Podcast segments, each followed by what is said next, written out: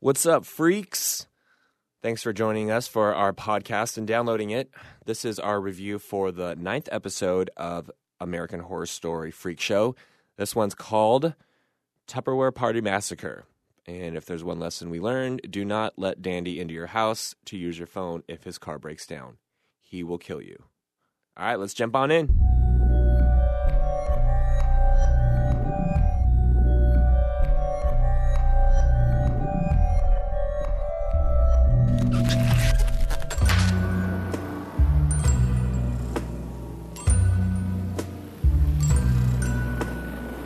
Hello, everybody, and welcome to This American Horror Story, an unofficial podcast about the FX hit show American Horror Story.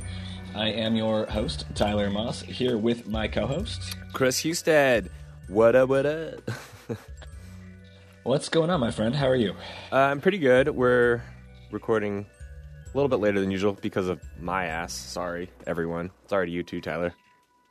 That's okay. You were busy at work, and you know, unfortunately, work comes before American Horror Story. That's just kind of unfortunately American Horror Story. I wish American Horror Story paid us to do this, but they do not. We just do this for fun. Right. Also, it's kind of nice that we waited a couple days because I have had a super bad cold this week, and you probably wouldn't have been able to understand me had we talked on Wednesday night. I feel like everyone's getting sick.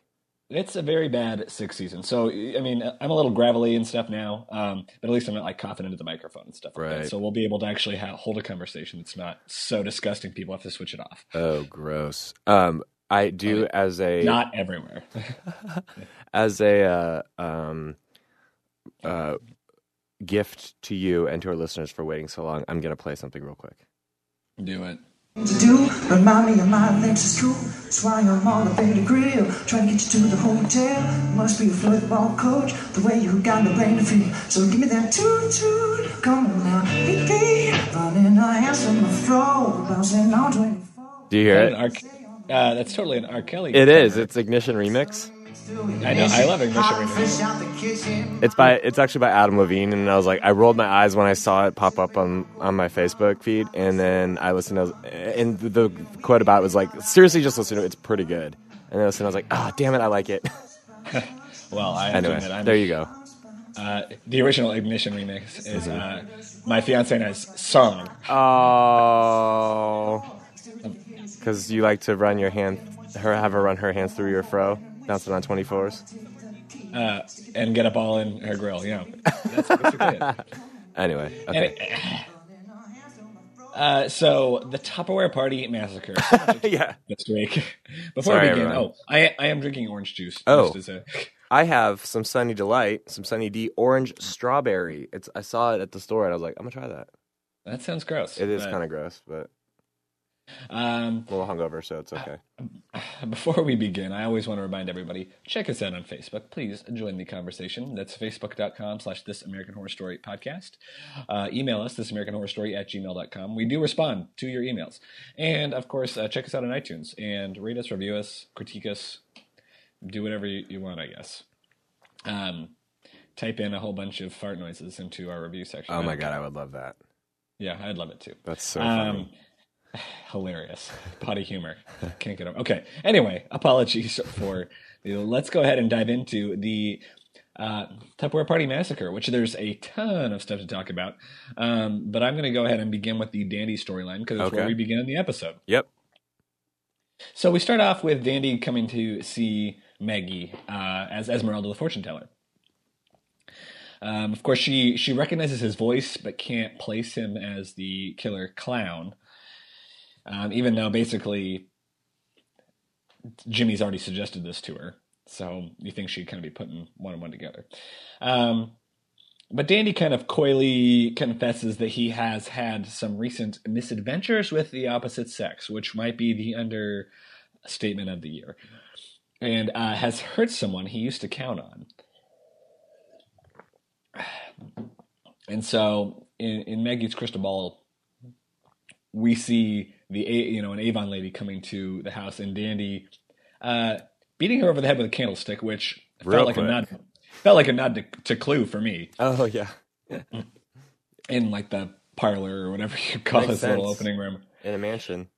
Yeah. And then he beheads her and sews her head onto Gloria's body, and essentially makes a dead human puppet Bette and Dot. This is like, he's gross. Full on. I mean, we knew he was crazy before, but this is just I think he says, like, you're my puppet mother or something like that.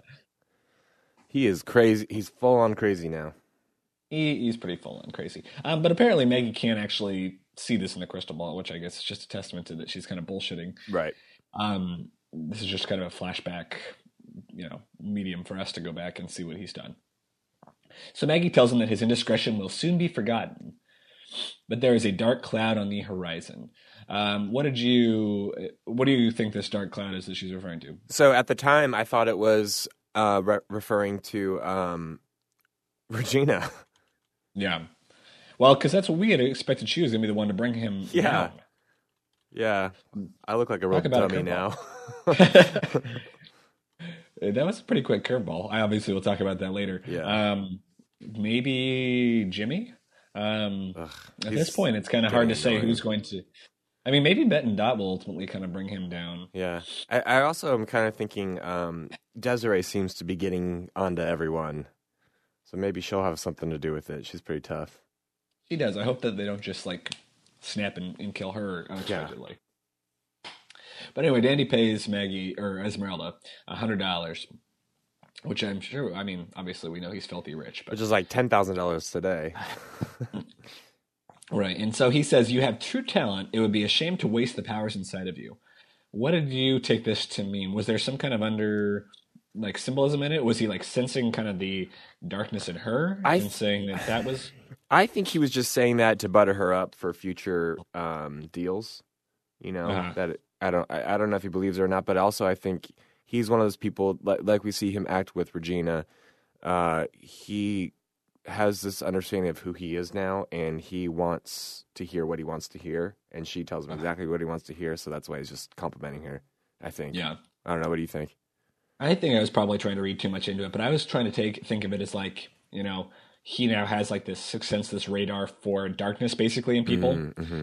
And he, he senses that she, maybe has obviously played a role with Stanley and taking him petit or kind of infiltrating this freak show and stuff. And he's basically saying this, calling it kind of the darkness or talent maybe. And that would be a shame to be wasted. I don't know that she's interpreting it that way because she doesn't know all the crap he's done in it. Right. But that's one way I was interpreting it. So also here at the beginning, let's just talk about the intro first before we really go down the Dandy storyline. But we see Jimmy feeding the fat lady, which I feel bad calling her, but I guess that's what she's... I'm a Wiggles. I'm a Wiggles. Her name, but that's kind of... They brought her on to be the quote-unquote fat lady. Mm-hmm. And he's kind of become disgusting. I'm going to go ahead and say in this episode. As Evan Peters' character tends to do in American Horror Story, I'm annoyed with him. Yeah. Yep. If you want it long and hard, I need you soft and wide. Is, I believe his quote, which is just so creepy and weird now. His character's all over the place. I don't know. And I guess he's supposed to be kind of despicable at this point because he's drunk and, then he comes stumbling after Dandy and kind of calls him out as being the other clown, although no one really takes him seriously because he's drunk, and he embarrassingly swings and misses and falls flat on his face. And Dandy kind of, pins him down a little bit, or it really doesn't, it just kind of kneels down because he's just pathetic. They're lying in the dirt and, says, because you took away my last chance at happiness, I'm going to... have my revenge on you and Everett by making you suffer and destroying everything you love. So basically, Dandy's last task in life is to take down Jimmy. Yeah, and I rolled my eyes real hard at this one too. I was like, "What? Revenge?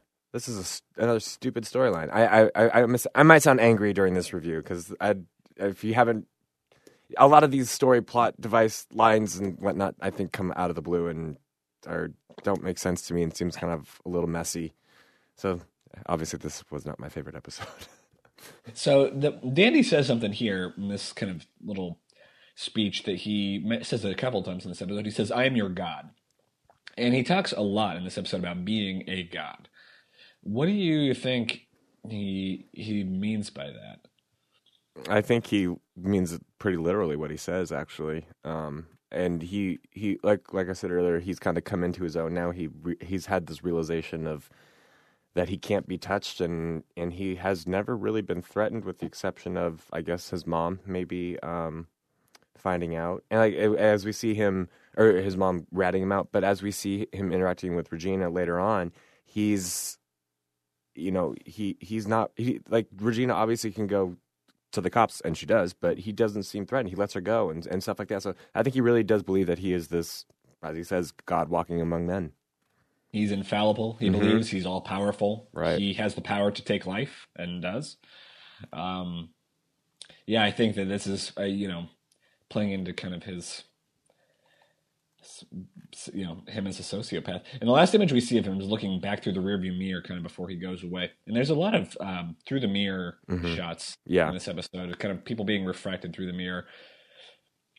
And I don't know if that's supposed to be like, you know, the people who have, who are freaks on the inside, we're like seeing them, you know, when they're through the mirror, you kind of see their true inner self, or something about reflections. I don't entirely know. I mean, we've seen mirrors have come up in the past too, just like the colored red hats. Excuse me, I apologize. Do you have any further interpretation of the mirrors? No. I mean, he obviously, Dandy says when he looks in the mirror, he sees a God, or I see God every day when I look in the mirror, or something like that. So I think that's kind of the biggest thing to take away from this one. I mean, and maybe, you know, a mirror is also like the symbol of supreme vanity, right? You know, looking back at yourself instead of looking at other people. And so obviously he is self-obsessed by calling himself a God. That's about as vain as you can possibly be. So it's kind of only heightening that aspect of him. So back at his house, Dandy is filling his bath with blood, which, so we do learn that he does dilute his blood, at least. Yeah, I didn't notice that. Important question for us. When Regina enters, and he very casually confesses that he killed Dora, and basically doesn't really expect, he expects her not to really be upset about it. He's just kind of like saying, you know, I'm finally living my destiny, and why don't we take a bath together like when we were little, and you can tell me when you knew I was going to be a crazy psycho killer. Right. By the way, here's my butt and my wiener. Yeah, well, he just has no self-awareness, clearly. And, well, he wants to know when she knew he was destined to be a god, I guess. So, because he doesn't think of himself as a sociopath. He thinks of himself as a god. And he thinks of Regina as his special family. I mean, why this special relationship to Regina when he hated Dora so much? I think he's latched on to Regina because Regina is literally the last person that knows him and was, you know, raised with him, so gets him. Because he even says, like, didn't you have any idea that I was kind of special or different? And she's the only one that truly knows his evolution of who he's become. And that's why I think he, A, doesn't want to kill her, but B, latches onto her and needs her around, or wants her around. Well, maybe as kids, they actually, you know, maybe they actually got along and were friends at one time, and she was kind of blind to his... Right. I mean, maybe, you know, we know he was troubled as a kid, but maybe he wasn't, you know, it seems like only recently he kind of full and embraced this serial killer aspect of himself. But he gets sick of her pretty quickly when she gets scared and freaks out and realizes that now he has nobody, because he somehow thought he still had her. And then he kind of goes on this whole rant about how he's above and beyond and is the law, which is kind of just, you know, going on with his God complex, I guess. And I mean, we learn that he does. He has, pretty quickly, he has complete control. When Regina arrives back with the policeman, you know, well, first of all, I want to say, what did you expect to happen at this point? With the policeman? Yeah. Not what happened. I thought... I don't know. This kind of annoys me too, just because of how it played out. But Dandy just, apparently everyone's really easily influenced by money, and clearly $1 million is a lot. But to flip a cop that quickly, I didn't see that happening. I thought I did think that he was going to get away with it, like he wouldn't be arrested and something would happen, and you know, we would see the infallible Dandy continue. But I didn't anticipate it going the direction it did, where he flips the cop and we say goodbye to Regina. What did you think was going to happen? I thought he was going to kill the cop in front of Regina. Oh yeah, and get punished for it, you know, just to kind of show her, look, I can I am all powerful, and you just kind of have to stand there and witness it, and there's nothing you can do about it, which I almost think could have been more powerful, is like showing her that, you know, he could kill whoever he wants and there's nothing she could do, instead of what he does, which, as we said, he kind of goes in this, you know, he talks about how the Mott family owns is the biggest frozen food corporation in North America, and then basically told you know, the policeman he'd give him $1 million to shoot Regina, and he does so instantly. It doesn't even, like, it takes him maybe, he thinks about it for 5 seconds. Right. I mean, it did not take a whole lot. So clearly he was not exactly a real, well, I mean, we've already kind of had questions about the police in this little town already because of poor Meep. Oh. But, yeah, he flips real quickly and kills Regina. So that was a rather short and unfulfilling cameo, I guess you would even call it, because she was hardly in it, from Gabrielle Sidibe.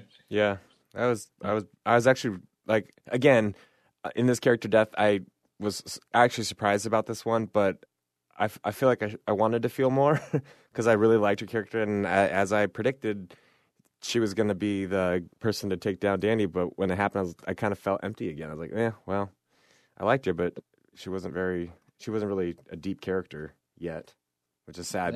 Well, exactly. We just didn't have the time with her really to get too much of a backstory to really round her out fully. So kind of a bummer. Yeah. And so now he has all of the police force on his side as well. And he also says something important to point out in the scene. He talks about mirror skin. He says, but more importantly, I've seen the face of God, and he's looking at me from the mirror. So that kind of explains also what the mirror thing is, that he's, you know, we see just a regular, you know, self-important, delusional, like spoiled brat, basically. But he, you know, what we're seeing in the mirror is not the same thing he's seeing. Right. And so again, it's all about like, the inner freak, you know, what you see, you know, kind of the facade on the outside doesn't necessarily represent what is on the inside. And he really shows that in this episode, like the way he kind of shows up at that Tupperware party and stuff like that, how he's able to manipulate people because of that. And, you know, it actually really plays with something Ethel says later on to Dell. Excuse me, but we'll talk about that towards the end. Now I want to talk a little bit about Stanley, Elsa, and Bette and Dot. So Stanley and Elsa have tracked down Bette and Dot, and they claim they're in West Palm Beach in a hideout, and they claim that there's a mob hunting freaks, and that they tore Ethel's head off. And so they're trying to manipulate Bette and Dot to imply that they're coming to save them, which they're already pretty skeptical, but I think that Dot is so obsessed at this point with the potential of surgery that, you know, she's willing to see past it pretty quickly. And of course, we'll get the flashback where they find Ethel's suicide note, which was telling Jimmy where the twins were holed up. So they tell Bette and Dot that they found Dr. Sugar, who was the surgeon who separated the Brody twins, who Dot has talked about over and over, you know, a few times, and how they're going to have him come down and perform the surgery on them. Mm-hmm. So they take him to that, to a shed in the middle of nowhere, which it looks like that same shed, I think, where they were planning to take Ma Petite and everything like that. Yeah. It's kind of like their evil shed until the doctor arrives. And Bette is not a big fan of this idea, which we kind of had known for a while. Mm-hmm. An important thing to note here, in a flashback, Stanley tells Elsa that he was able to contact the doctor, and so Elsa actually believes this is for the separation surgery. Mm-hmm. So I think it's important to note that Elsa is not – she really thinks that the twins are just getting separated. She's not actually trying to kill them. Right. Though now that she's killed Ethel, I don't know. It's not that I still don't feel like she's a good person. No. But I guess it makes Stanley a worse person. Yeah. But Stanley tells Bette and Dot that the only reason one of the Brody twins died was due to a rare infection. Obviously, he's just bullshitting, so that way he can put them out. And Dot is kind of blinded by this chance at freedom. But Bette is going to refuse. And as they wait for the doctor to come, you know, Stanley and Elsa leave them. The two girls discuss the truth of the surgery. And the truth is that, well, and I guess Bette does. Dot still seems kind of... I think Dot's aware that only one of them will survive, but maybe she, you know, she just wants the surgery so badly she doesn't want to admit, you know, say it out loud, but only one can survive. Bet says basically this is the truth. And you know, Dot says, you know, if the choice is between living like this or dying, I would rather die if we can't be separated. And this was, I mean, first of all, think of how difficult the scene was to film, having this like serious, intense, emotional conversation where essentially Sarah Paulson was not talking to anybody. Right. She was having to flip back and forth between characters. I'm curious whether she like went line to line. No, there was no way she could have, because she had to do the hair. Yeah. Yeah. So she had to just like do each line and have someone probably read off what the line was. But you know, I would say this is the, I don't know that I it always kind of seemed bad as kind of the dim bulb up until this point, you know, mm-hmm. That was the practical. Right. She even says that, I think. Yeah. It's yeah. But, and I don't really have any feelings one way or another toward that, other than she was just kind of dumb and naive, but we realize it's not the case. You know, she really makes a case for being kind of a really sweet and thoughtful person mm-hmm. who clearly loves her sister. And she says that she thinks their life has been a gift. And it was it's a unique experience no one can ever relate to. Yep. It's about loving someone as much as yourself. And Bette confesses that she wouldn't want to live without Dot as a separate person. And so Bette seems to convince herself. Yeah, quite an emotional scene, I was going to say. It is. And Bette seems to convince herself that she's willing to die if Dot can live by herself. Is like that's when my heart broke. I'm like, come on, yeah. Dot. Like, don't be such an asshole. Yeah, it was a pretty powerful moment. I mean, I felt that emotionally. This might be my favorite scene, actually, from the whole episode, I might say, is it was like the most, well, as far as like dialogue went and acting went, I thought this was the strongest. I want to give my life so you can have one. That's what she says. Mm. And so, no, I thought that was a really well-acted scene. And yeah, and I mean, it was... It's weird that they hadn't like had this conversation or... at this point until now. Well, and that's what I was about to say is, you know, it feels like we were building up to this conversation, like they were putting it off maybe until like, just because, you know, they could talk about it enough in theory, but who knew if they were ever going to be able to actually find this doctor or anything, you know, it was more just kind of a pipe dream at first. And mm-hmm. then now that it's actually something that they think is actually going to happen, now they have to really wrestle with the truth of it. Right. And so I think that's kind of what brought out this conversation. But what did you think they were going to do at this point? I thought they weren't going to go through with it, but I had no idea what it was going to lead to, because that storyline kind of ends there, and that's kind of what's been driving them for most of the season. So I was unprepared for that to be resolved, I guess, so quickly. So I didn't know where it was going to go. Did you have any ideas? You know, after Bet, you know, just like Ken, like you said, after Bet said her piece, it felt like maybe, you know, they were going to have Dot change their mind. But I don't know. Part of me still is kind of curious if I thought that they would.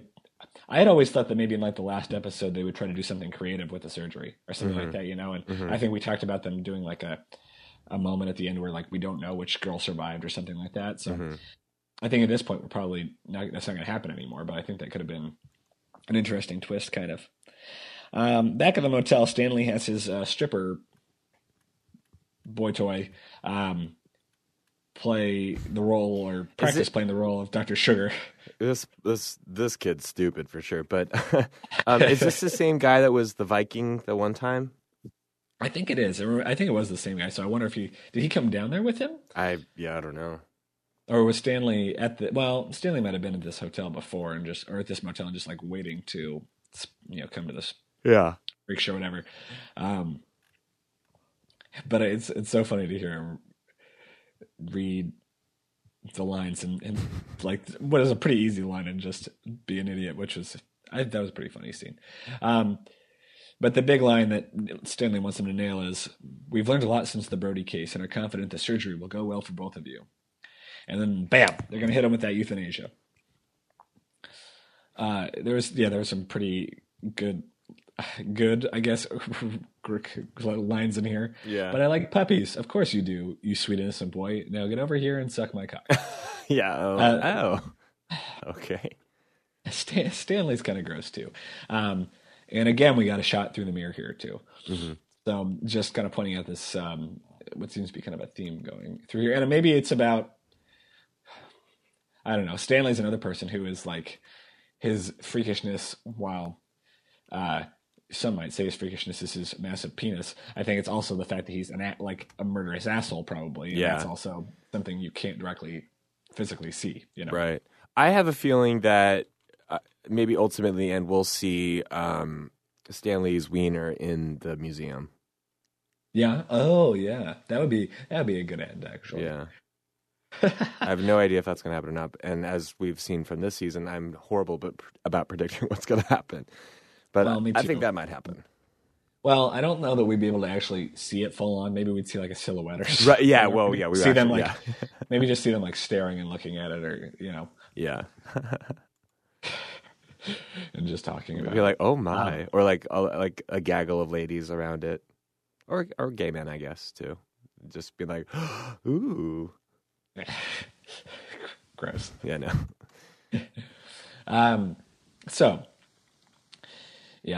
Something about the idea of a giant penis sitting in a jar of formaldehyde is just that's kind of disgusting. Let's now talk about kind of the Jimmy storyline, but it takes us back to the beginning where we see Theo from The Cosby Show. Yeah, that's exactly what I thought. I was like, oh man, it's Theo. Yeah, he's Desiree's secret beau, Angus T. Jefferson.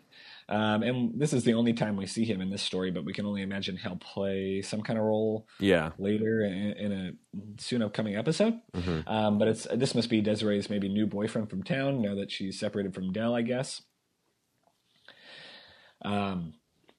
But Desiree tells Maggie to keep quiet about it. So then they stumble in on Jimmy banging the fat lady, Ima Wiggles, and... everyone gets laugh at him. Desiree kind of laughs at him. I think Maggie's pretty clearly just disgusted. Right, yeah. Like ashamed for him, basically. And he's just a gross, drunken idiot. Yeah. And I want to talk for a minute about Jimmy's reaction to his mother's death here. Mm-hmm. You know, it's hard to say how one would react in, you know, obviously he was very close to his mother. But you think that he just seemed to have rekindled his relationship with his father. So maybe he would be... and spending time drinking with his dad and instead of spending all this time, like, I just don't understand the fat lady, or like what his, I guess like Ethel was a larger woman, and I know that Elsa said the thing about the bosoms, but I just have to say I honestly don't get it. He's but I guess lost. He clearly is lost, and I think Maggie even kind of says, you know, indicates that and says to Ima Wiggles, you know, you could be a pillow or a donut or a sock. It wouldn't really matter. He just needed something to stick his wiener in. Yeah. Although it seemed like he was already doing that with Maggie. So I don't understand what his problem with Maggie is, other than maybe he just feels like... Jimmy's a mess. He's a complete mess. He doesn't make any sense. You know, at the Tupperware lady party, he... all that little group of ladies is waiting to be serviced by Jimmy. Mm-hmm. And, of course, one is describing how she gave her first blowjob, and it got her a new stove from Sears. So these are relatively sexually advanced ladies. Well, like, so the issue I had with this scene is they're all like, oh my gosh, about the whole blowjob thing. And yet they're at a party where they're all getting fingered by Jimmy. Like, really? A blowjob? That's where we draw the line? That's the next big thing. We could discuss all day. Yeah. What order the bases come in, I guess, but I don't know. They're women who are exploring their sexuality. Yeah. It's, you know, we're gearing up for the 60s. Yeah. So Jimmy's drunk and he keeps quote unquote missing. And so one of the women says she just paid him and walked out. He's kind of stumbling around, and then a super weird scene. Okay, so first of all, Ethel's back. Do you feel... okay, so we've seen Ethel come back now a couple times in this episode as a spirit. Mm-hmm. Do you feel like when she comes back as a ghost, it kind of makes the stakes of her dying in the past episode mean less? Or do you think because it's a ghost doesn't matter as much? A little of both. When she came back, I kind of rolled my eyes a little bit. I was like, well, because remember early this season... Ryan Murphy said that if someone dies, they die. They don't come back to life like everyone did in Coven. But this is kind of a cheat way around that. And yet it does kind of make sense for certain characters to have these, you know, scenes with certain people in their lives, like Ethel with Jimmy and Ethel with Del, and even Ma Petite with Del. I don't know. And I guess it's not really a ghost. It's, but in Jimmy's case, it's like a drunken kind of vision. Mm-hmm. And I think, the same with Del too. And so it's more like a manifestation of their subconscious, it seems like. Right. Super weird here, though, how they incorporate in like the women making comments to Ethel. That was kind of weird. Jarring. Yeah. One of the girls asking Ethel how she preserved food, and I didn't really understand, because normally they would just ignore, if he's having a vision, they would just ignore that person. So I didn't understand what that device was supposed to be doing, other than kind of jarring us a little bit. What did you think? Yeah, it was kind of, I thought it was kind of fun, actually. I didn't hate it. It didn't seem to make sense. Why are these ladies talking to Ethel? But it was still kind of fun. I don't know. It was kind of, it was kind of funny when she was like, why would you want to preserve food? Yeah. Yeah. But of course she's there to kind of, shame him a little bit and chastise him and tell him that he's wasting his life grieving, and I don't want to have wasted all my hopes and dreams on another drunk. So his vision disappears, and women send him away, and that's of course when Dastardly Dandy shows up with his broken down car, and he charms his way into the house to murder everybody. The Tupperware Party Massacre. So the husband arrives home to the Tupperware party to find that all the women have been slaughtered and are floating in a pool filled with blood, which was a pretty disturbing scene, I would say. Yeah. And again, now we see Dandy as full-on cray. Mm-hmm. So back at the freak show, the freaks are tearing down the bearded lady posters, which is still upsetting Jimmy. So clearly Ethel, having appeared, didn't fully... I thought maybe that was going to make him stop drinking, or like make him second guess things, but apparently not at all. He's still stumbling around, stumbles back into his trailer where he finds Bet and Dot. So now we know that they didn't go through with it, which is kind of what we had expected. It seems they've escaped, and somehow made it back to the freak show. And, we have this kind of sweet moment where Dot says, it wasn't Bet that was the problem, it was me. My sweet sister is the purest part of my soul. We talk a lot in this season about purity and innocence in the form of Ma Petite, and a lot of some of these freaks, and now Bet. But Jimmy is kind of, okay. So the girls are there to comfort him. They want to love him. They want to marry him. They take off their clothes, and Bet's saying how she can give them privacy and they'll be good for, yeah, she starts kissing his neck when they start kissing. I was like, I thought you were going to turn your head and close your eyes or something. Not you're trying to get down on it. Instead, it's going to be a very weird three-way. Yeah. So first of all, I thought it was nice of Jimmy to say to Dot, or to Bet, how do you feel about this? It's your body. That was nice. Yeah. That was nice. I appreciate it. Okay. But Jimmy says that he cares about them, but that he can't be with them. Mm-hmm. It's because he's in love with somebody else. So who do you think it is? Well, it's obviously Maggie. Yeah. Not Ima. I don't think he's in love with Ima Wiggles. This was kind of heartbreaking to me. I don't really like him and Maggie. That seems like, I don't know. I feel like I was kind of hoping he would get together with the twins, or it was sweet when the twins, when Bet takes Dot's hand and they're like, that was really, I thought that was like a cool idea to have them do that. I thought it was a sweet moment. Mm-hmm. But at this point, I typed out poor Bet and Dot, fuck you, Jimmy. Yeah. These girls have obviously been through so much, and I don't know. He's just a shit eater, kind of. So now basically, this is the whole reason they came back, and what's going to happen to Bet and Dot? I feel like they're going to die now. I think they're going to martyr themselves somehow or another, because it just seems like, what are they? They're not going to separate.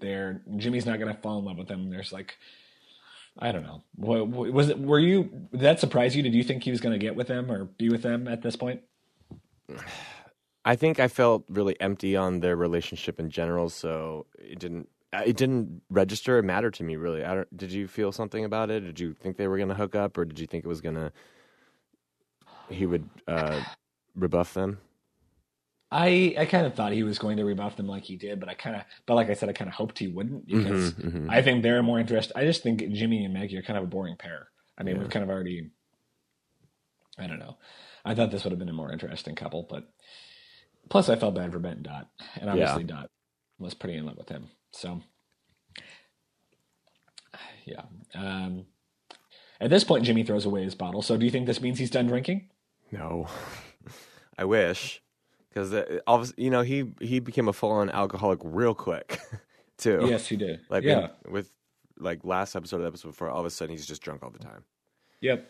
I don't know. I don't think he's done, but I don't think he's actually turned the corner yet. But I think we're supposed to think he's either at rock bottom or about to get to rock bottom before he, you know, transforms into the hero that he was initially setting out to be in the beginning of the season. Right. Okay, so I mean, I think you're right. I think this is probably rock bottom now, where he gets arrested for the murder of all these Tupperware ladies, and right, you know, he was so drunk he might not even remember that he didn't do it. Right, frankly. And do you remember how they say they knew he was there? I mean, I can't imagine he leaves like a receipt for his services. Yeah, I think the cop said there's a glove. He left his gloves behind, or a glove behind. So okay, obviously planned. How O.J. Simpson. Yeah, seriously. And I think we even see the detective that Dandy's paying kind of lead this charge here. So it's kind of to imply that obviously Dandy's behind it, which we clearly already knew.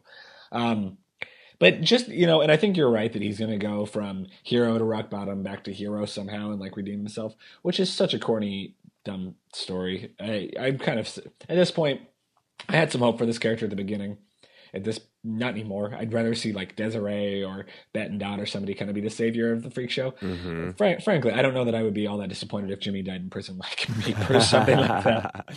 Yeah, I'm kind of sick of him at this point. What do you think? Yeah, he had promise early on, and then he just, I don't know. He's all over the map. I don't think his character's written very well, and it's not written very consistently.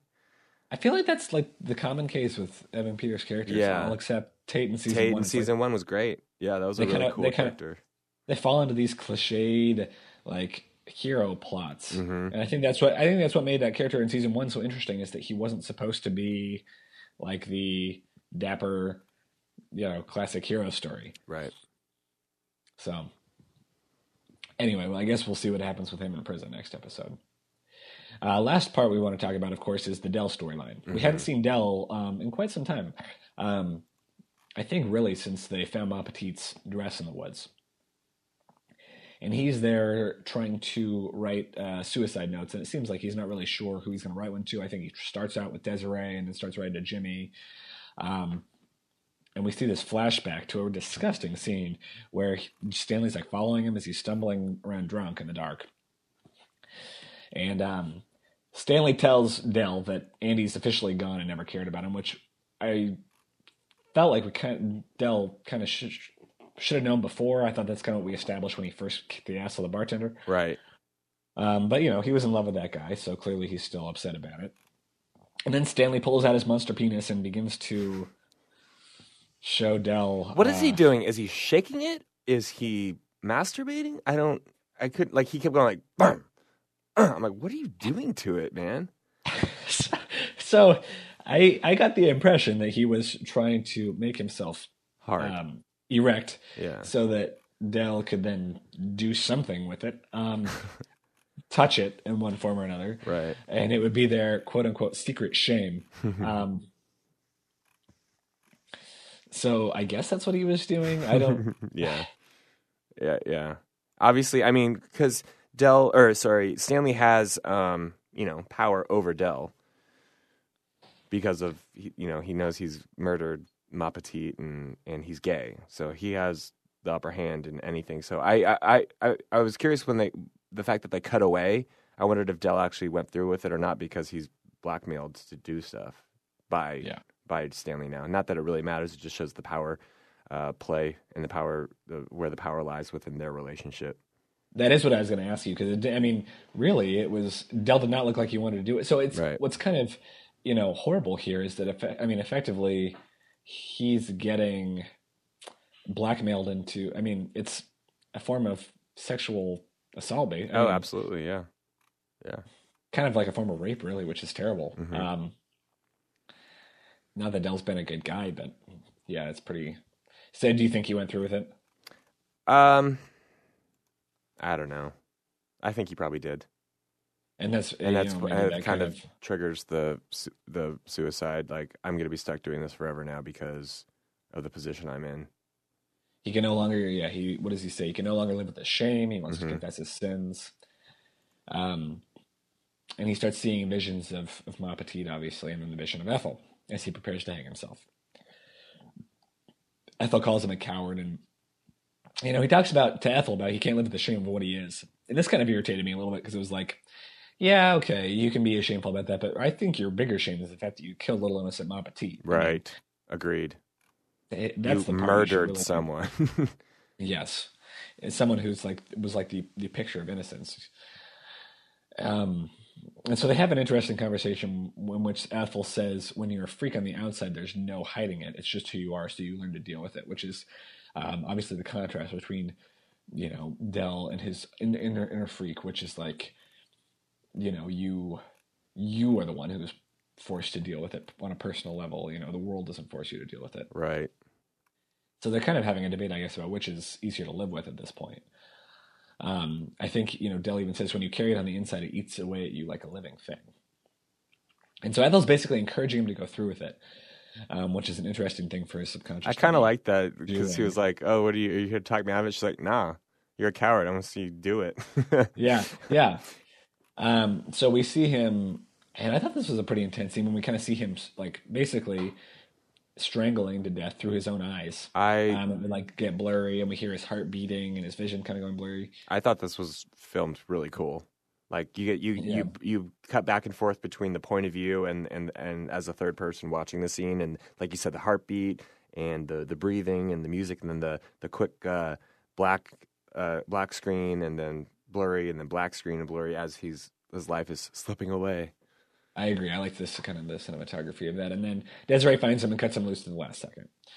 So he's going to live, I guess. Did you think he was going to die? Or did you think... I didn't think he was going to die. I was like, all right, something's going to intervene. He's not dying. I didn't think he was going to die either, just because I don't think that we're... I think that when he dies, I honestly think it's going to be probably killing Stanley. It's like he's going to do something that's somewhat redemptive. Right. I mean... just because we've kind of painted him as, despite all his kind of crappy things he's done, he's somewhat sympathetic. So I feel like he's going to, especially, for Jimmy's sake, I feel like, or maybe he'll die saving Jimmy. I don't know, something like that. But yeah, I think a redemptive thing. I think he will die. I just don't think it was going to come from him killing himself. Right. I think it'll be, so Desiree finds him and cuts him loose. So interesting to kind of see how he'll be. I mean, Desiree, so, we can only expect that they're going to find his written letter now, right? Because, I mean, it's not like he's going to, jump right back up after almost strangling to death and run over and tear that letter up. I can only imagine Desiree's going to wander over there and see it. And so now he's going to, I don't know, maybe it'll expose Stanley. I guess we don't really know fully what the letter says. I mean, he might have just been vague. We don't even know if he actually confesses to killing Ma Petite. Right. So, I don't know. It'll be interesting to see kind of what happens to him. Not that Jimmy's there to get that mad about it anyway, because now he's in prison. So, I mean, a number of different kind of loose ends we have now. Jimmy in prison, Dandy's on the loose. I mean, I guess now Dandy has kind of put Jimmy in prison, so now is he going to go about killing everybody in the freak show? Not really sure. And Dandy's going to proceed... someone's going to have to kill Dandy. He's clearly not going to go to prison. Maybe it'll be Dell. I don't know. And then, obviously, kind of Stanley now has really nobody in his way either to continue stealing and killing freaks. Unless Elsa kind of picks up her game and becomes a good guy or something. I don't know. It was weird. We didn't have, Elsa at all. I mean, we had her briefly, but... And she had some pretty cool sunglasses she was wearing.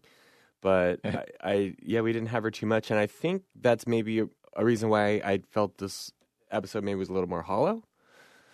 Or maybe I wasn't as engaged with it. And I generally do like a lot of the peripheral characters, but for some reason, to me, it was very noticeable that we didn't have a lot of Elsa.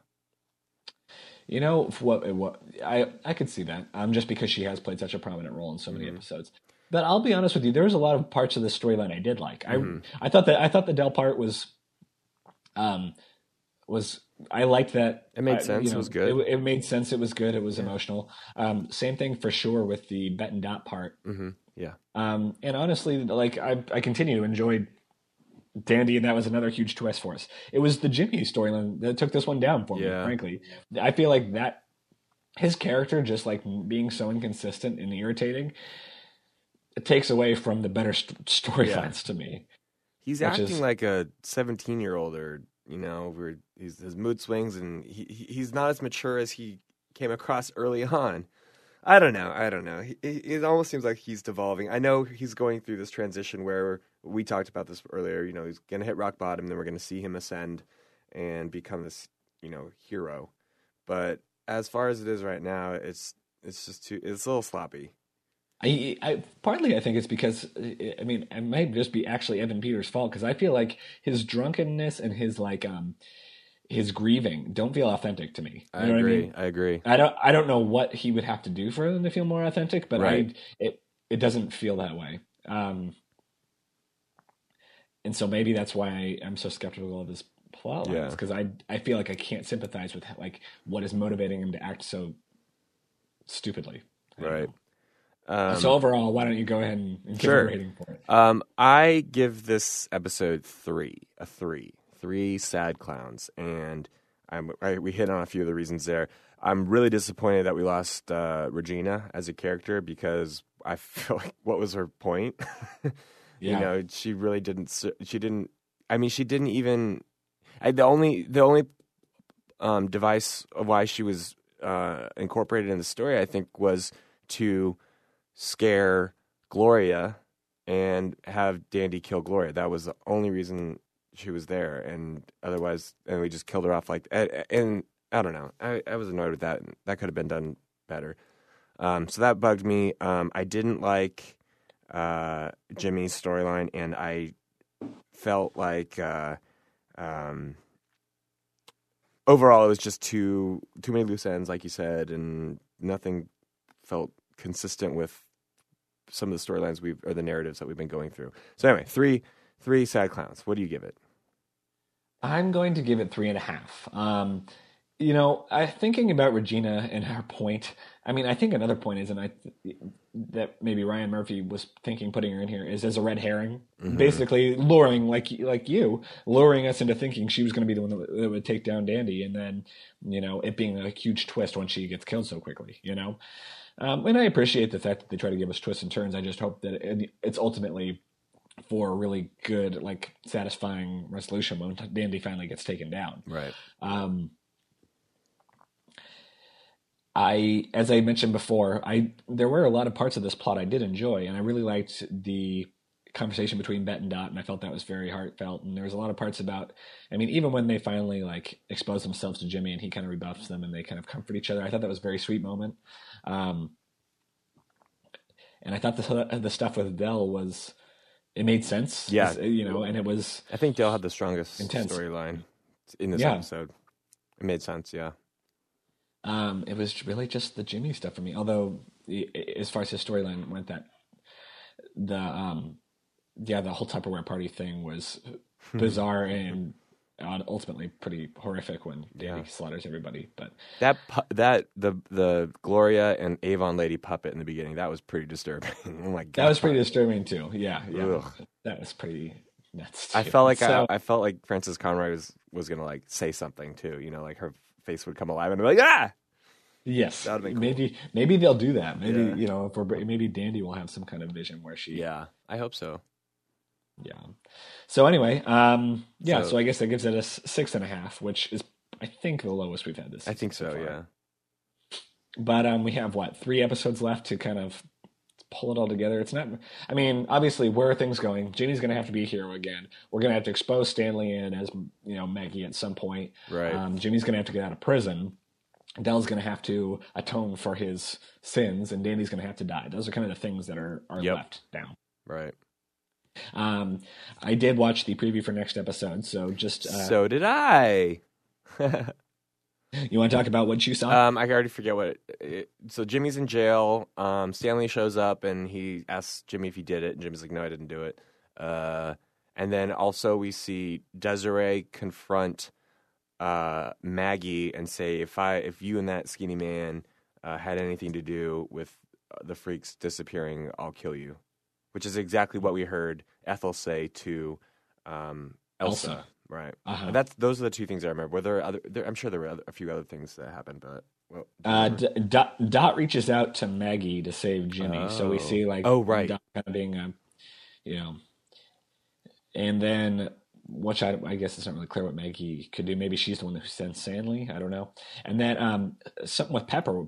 It looks like Pepper finds out her brother is dead, or something else like that. Dying. So and as was rumored or I think confirmed eventually, Sister Mary Eunice is supposed to show up here sometime soon. Right. And so I'm assuming this is going to happen soon. That maybe after her brother dies, Pepper goes crazy and Miss Sister Mary Eunice shows up. Right. The next episode is called Orphans. Huh. Maybe that's... I guess I don't know who that's in reference to. Well, maybe Elsa talks about all the... Like, however, they're all her children. So. Yeah. Maybe it's about Pepper. That'd be kind of cool. That would be kind of cool. That would be interesting to learn more about her. Okay. Well, anyway, thanks everybody for joining us, and sorry on the delay for this one. As always, check us out on Facebook at facebook.com/This American Horror Story Podcast, thisamericanhorrorstory@gmail.com, and on iTunes and Stitcher.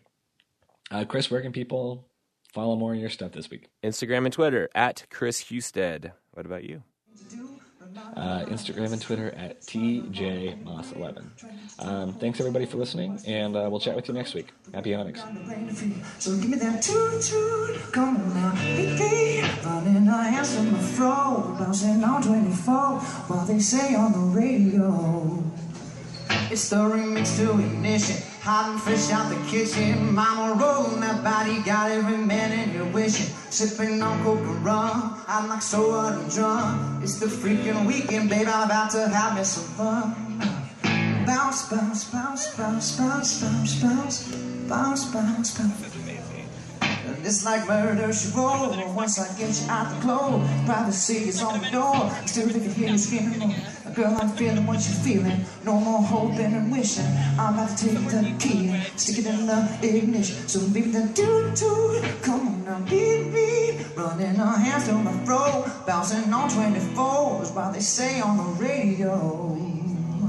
It's the remix to Ignition, hot and fresh out the kitchen. Mama rolling that body, got every man in here wishing. Sipping on coke and rum, I'm not sure what I'm drunk. It's the freaking weekend, babe, I'm about to have me some fun. Come on. Chris, stop popping in the stretch navigator. We got food everywhere, as if the party was catered. The father's to my left, honey's on my right. Bring them all together, we got jumping on. And after the show is the after party, and after the party is the hotel lobby, and round about 4 you gotta clear the lobby. You take it to your room, man. And what? Oh yeah, fuck somebody, give me that toot-toot. Come on now, beep beep. Running her hands through my floor, bouncing on 24, while they say on the way, it's the remix to Ignition. Hot and fresh out the kitchen, mama rolling that body, got every man in here wishing. Sipping on coke and rum, I'm not sure what I'm drunk. It's the freaking weekend, babe, I'm about to have me some fun. It's the remix to Ignition, hot and fresh out the kitchen, mama rolling that body, got every man in here wishing. Sipping on coke and rum, I'm not sure what I'm drunk. It's the freaking weekend, babe, I'm about to have me some fun. Come on. Girl, we off in this Jeep, fogging windows up, blasting the radio in the back of my truck, bouncing up and down, stroking round, round to the remix. We just thugging it out.